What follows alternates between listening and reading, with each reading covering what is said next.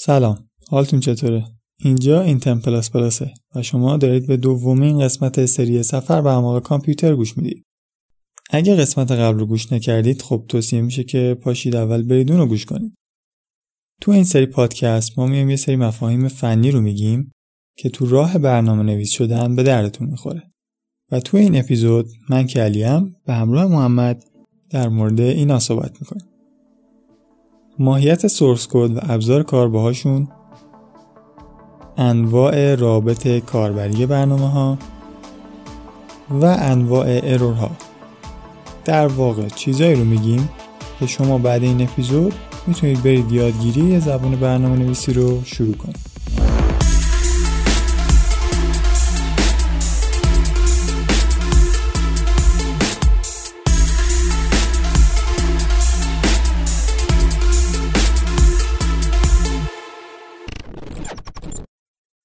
اول میریم سراغ ماهیت source code و ابزار کار باهاش. اگر یادتون باشه تو قسمت قبلی اشاره خیلی سوسکی به مفهوم source code کردیم. یادتونه؟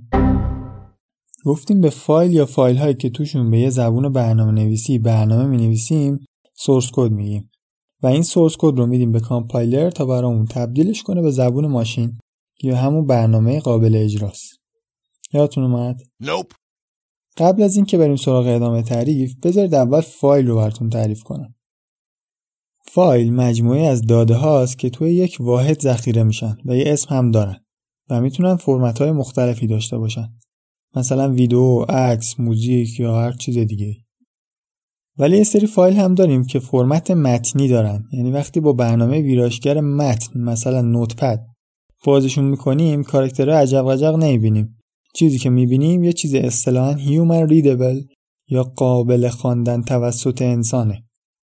خلاصه که همچی که نگاه می‌کنی شبیه زبون آدمیزاد به نظر میاد.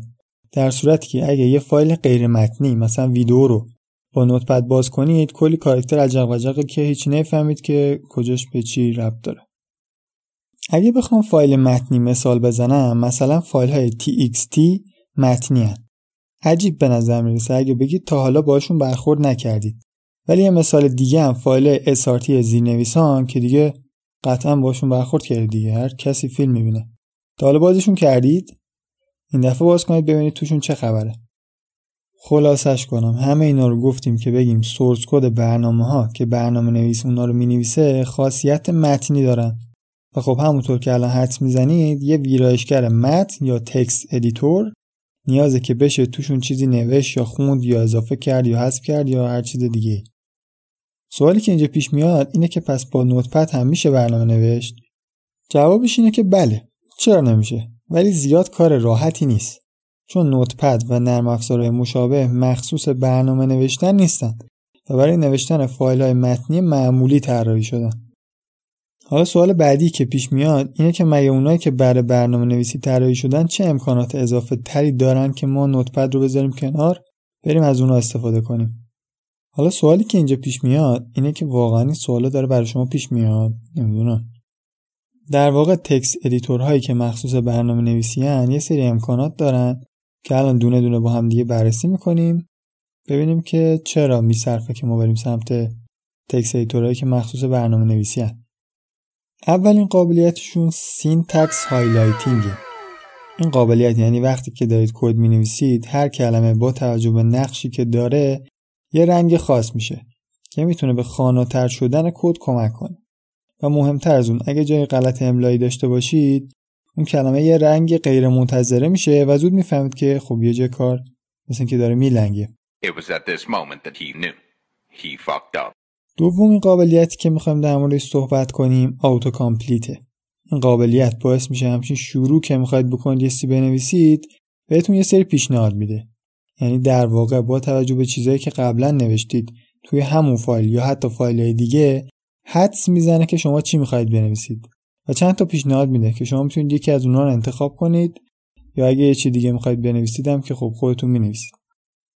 و یکی از جاهایی که text editor ها با هم رقابت دارن هم همینجاست و هر کدوم توی یه زبون برنامه نویسی هوشمندتر عمل می‌کنن ویژگی بعدی line number یا شماره خطه. یعنی سمت چپ جایی که کداتون هست یه ردیف نازک هست که یه سری عدد توشه از بالا نوشته یک دو جمع رفته پایین خب؟ که اون خیلی کاربردیه چون میگه که هر کدوم از کدای شما تو کدوم خطه و به چه درد می‌خوره؟ به این درد می‌خوره که وقتی که ما به error می‌خوریم error میگه مثلا خط 32 مشکلی هست و شما با توجه به line number اون بغل می‌فهمید که کجای کار میلنگه. یکی دیگه از قابلیت هایی که text editor های برنامه نویسی دارن اینه که با linter ها در تعاملن و شما لازم نیست کد رو بدید به کامپایلر که ایرادشو بگیره. بلکه همینطور که دارید می‌نویسید error ها رو نشون میده و معمولا هم قرمز می‌کنه. که اینجوری شما به محض نوشتن سه اشتباه می‌فهمید و درستش می‌کنید. البته به جز error ها بسته به پیشرفته بودن linter می‌تونه ایرادهای دیگه ای رو هم از کد شما بگیره که از نظر کامپایلر شاید ایراد نباشن ولی بهتر اونجوری ننویسید. یا مثلا ممکن بگه این تیکه کد اضافیه پیشنهاد کنه که حذفش کنید. و احتمالا می‌تونید حدس بزنید که هر زبون برنامه نویسی linter مخصوص به خودشو داره. چرا؟ شما برامو کامنت کنید البته text editor ها ممکنه امکانات دیگه هم داشته باشن ولی پایه ها ایناست. خب دیگه با یه text editor و یه کامپایلر میشه برنامه نوشت. شما الان می‌تونید برید کار خودتون رو شروع کنید. ولی بازم ابزارهای دیگه هستن که تو برنامه نویسی کمک می‌کنن. مثلا debugger ها، ابزار تست، ابزار آنالیز، version controller ها و خیلی های دیگه که به نسبت زمینه که توش کار می‌کنید ممکن از یه سریاشون استفاده کنید. حالا یه مفهوم دیگه هم داریم به اسم IDE یا محیط توسعه یک پارچه که در واقع همه ابزارهایی که یک یا چند رشته برنامه نویسی لازم دارن و توی خودش داره و با نصب اون دیگه شما از نصب کردن هر چیز دیگه ای بی نیاز میشید هرچند که بعضی از برنامه نویس ها ترجیح میدن از آیدی استفاده نکنن و تک تک ابزارهای مورد نیاز خودشون رو با سلیقه خودشون نصب کنن.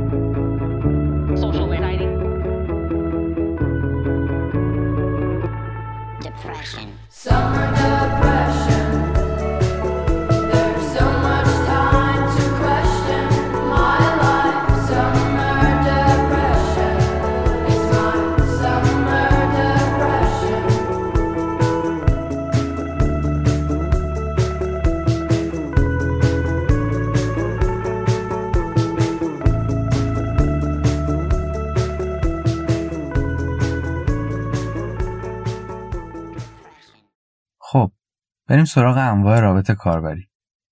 ببینید رابط کاربری در واقع واسطیه بین آدم و کامپیوتر که باعث میشه کاربر بتونه با کامپیوتر و برنامه هایی که من و شما نوشتیم تعامل داشته باشه. و ما اینجا به دو تا از رابط های کاربری یه نگاهی میندازیم. نگاه تو منو کرده. یه نگاه تو منو با بند خونه کرده. اولین نوع رابط کاربری CLI یا رابط خط فرمانی. که احتمالا تا الان کمتر بهشون برخورد کردید ولی از این به بعد قرار خیلی بیشتر باشون کار کنید. این نوع رابط کاربری با متن سر و کار داره. یعنی کاربر با استفاده از کیبورد یه چیزی وارد می‌کنه بعد اینتر می‌زنه و یه سری کد اجرا میشن و خروجی روی صفحه نمایش بهش نشون داده میشه که معمولا هم توی صفحه های سیاهی میبینیمشون. به این مدل برنامه ها کنسول اپلیکیشن هم میگن و نکته ای که هست اینه که موقع کار کردن با کنسول اپلیکیشن کاربر به موس احتیاجی نداره چون چیزی برای کلیک کردن وجود نداره. حالا از اون ما رابط کاربری GUI رو داریم که ظاهر کاملا گرافیکی داره یعنی توش دگمه و منو می‌بینید یا مثلا می‌تونید یه چیزی رو بکشید و بندازید یه جای دیگه. شما توی این حالت علاوه بر کیبورد از موستون هم استفاده می‌کنید یا مثلا تو موبایل های هوشمندتون با لمس کردن صفحه نمایش می‌تونید با برنامه ها تعامل داشته باشید و بهشون بفهمونید که چی می‌خواید. حالا همه اینا رو گفتم که بگم معمولا وقتی شما شروع می‌کنید که یه زبون برنامه نویسی جدید رو یاد بگیرید اولش فقط نوشتن برنامه هایی با رابط کاربری CLI رو بهتون یاد میدن چون نوشتنش راحت تره ولی بعدا که توی نوشتن این برنامه ها مسلط شدید می‌تونید با یاد گرفتن کتابخونه ها یا framework های گرافیکی برنامه هایی با رابط کاربری GUI تولید کنید در مورد کتابخونه و framework هم که گفتم توی قسمت های بعدی کامل توضیح میدیم. اصلا اگه جایی رو متوجه نشدید نترسید. ما حواسمون به همه چی هست. بخش سوم این پادکست هم چیزی نیست جز error ها. error ها مهمن چون برطرف کردنشون وظیفه ماست. پس هرچی بیشتر بشناسیمشون راحتتر از پسشون برمیاییم ما کلا سه نوع error داریم. یک compile time error. این نوع error موقعی اتفاق میفته که کامپایلر موقع compile یه اشکالی توی کد شما ببینه و خب اگه این اتفاق بیفته اجازه compile نمیده و از فایل اجرایی هم خبری نیست. خوبیش اینه که کامپایلر دقیق میگه مشکل کجاست و حدودا هم میگه مشکل چیه و حل کردن این مشکل هم زیاد کار سختی نیست. دو runtime error این error ها موقع اجرای برنامه اتفاق میافتن یعنی کامپایلر بدون هیچ مشکلی کد شما رو compile کرده و فایل اجرایی هم تولید شده و موقع اجرای فایل اجرایی به error برمیخورید به عنوان مثال فرض کنید شما یه ماشین حساب نوشتید که کاربر دو تا عدد وارد می‌کنه و شما اونا رو بر هم تقسیم می‌کنید. حالا من به عنوان کاربر میام یه عددی رو تقسیم بر صفر می‌کنم و همونطور که می‌دونید اعداد تقسیم بر صفر نمی‌تونن بشن. اینجا یه error زمان اجرا یا runtime error رخ میده که بهش exception یا استثنا هم میگن. چند تا مثال دیگه هم می‌زنم که به گستردگی این error ا پی ببرید. مثلا برنامه که می‌خواد یه فایل رو بخونه ولی اون فایل اصلا وجود نداره یا برنامه که می‌خواد به اینترنت وصل شه و یه داده ای رو بگیره ولی اینترنت وصل نیست یا مثلا می‌خواد یه کاری بکنه ولی دسترسی نداره یا اتفاقای ناگوار دیگه این ارورا هم وقتی اتفاق میفتن کاملا مشخص میشه که کجا و به چه علت رخ دادن. و برنامه همون جایی که هست تموم میشه و ادامه کدای شما اجرا نمیشن. یا به اصطلاح فنیتر کرش می‌کنه یا میپره بیرون. البته راه های دیگه ای هم برای مدیریت کردن این راه هست. مثلا به جای که بپره بیرون از برنامه یه پیام به کاربر نشون میده که مثلا فلان خطا رخ داده و برنامه در حالت اجرا باقی میمونه. 3. logical error اما می‌رسیم به نوع سوم error ها که از خبیسترین نوع error هاست و اونم error منطقیه. این error ا موقعی رخ میدن که برنامه شما از نظر کامپایلر هیچ ایرادی نداره و موقع اجرا هم هیچ اتفاقی باعث بیرون افتادن از برنامه شما نمیشه. ولی برنامه درست کار نمی‌کنه. یعنی خودش فکر می‌کنه که درست کار می‌کنه چون طبق دستورهای شما رفته جلو. ولی شما انتظار یه چیز دیگه ای رو ازش داشتید. و این ارور هم ناشی از اینه که شما یه جایی از کداتون رو اشتباه نوشتید و حالا باید رفت و گشت و دید که مشکل از کجاست به این ارورای منطقی باگ هم میگن که یعنی حشره و جالبه بدونید که این اسم از کجا اومده. هلوش دهه پنجاه میلادی یه بنده خدایی داشته برنامهش رو روی کامپیوتر اجرا می‌کرده بعد هی به ارور منطقی میخورده. بعد رفتن و کلی گشتن آخرش به سوسکی برخوردن که توی کامپیوتر رفته بوده و باعث می‌شده کامپیوتر درست کار نکنه. بعد دیگه هر موقع درست کار نمی‌کرده مینداختن گردن سوسکا و می‌گفتن که الان bug داره. بعد این اصطلاح کم کم جا افتاد و الان هم خیلی مرسومه که به این نوع error ها میگن bug و به حل کردن این error ها میگن debug خب با این اطلاعاتی که تو این دوتا اپیزود کسب کردید عملا می‌تونید برید یادگیری زبون برنامه نویسی رو شروع کنید و آموزش های رایگان و غیر رایگان و انگلیسی و فارسی هم که تو اینترنت فت و فراوون. منتظر اپیزودهای بعدی ما باشید.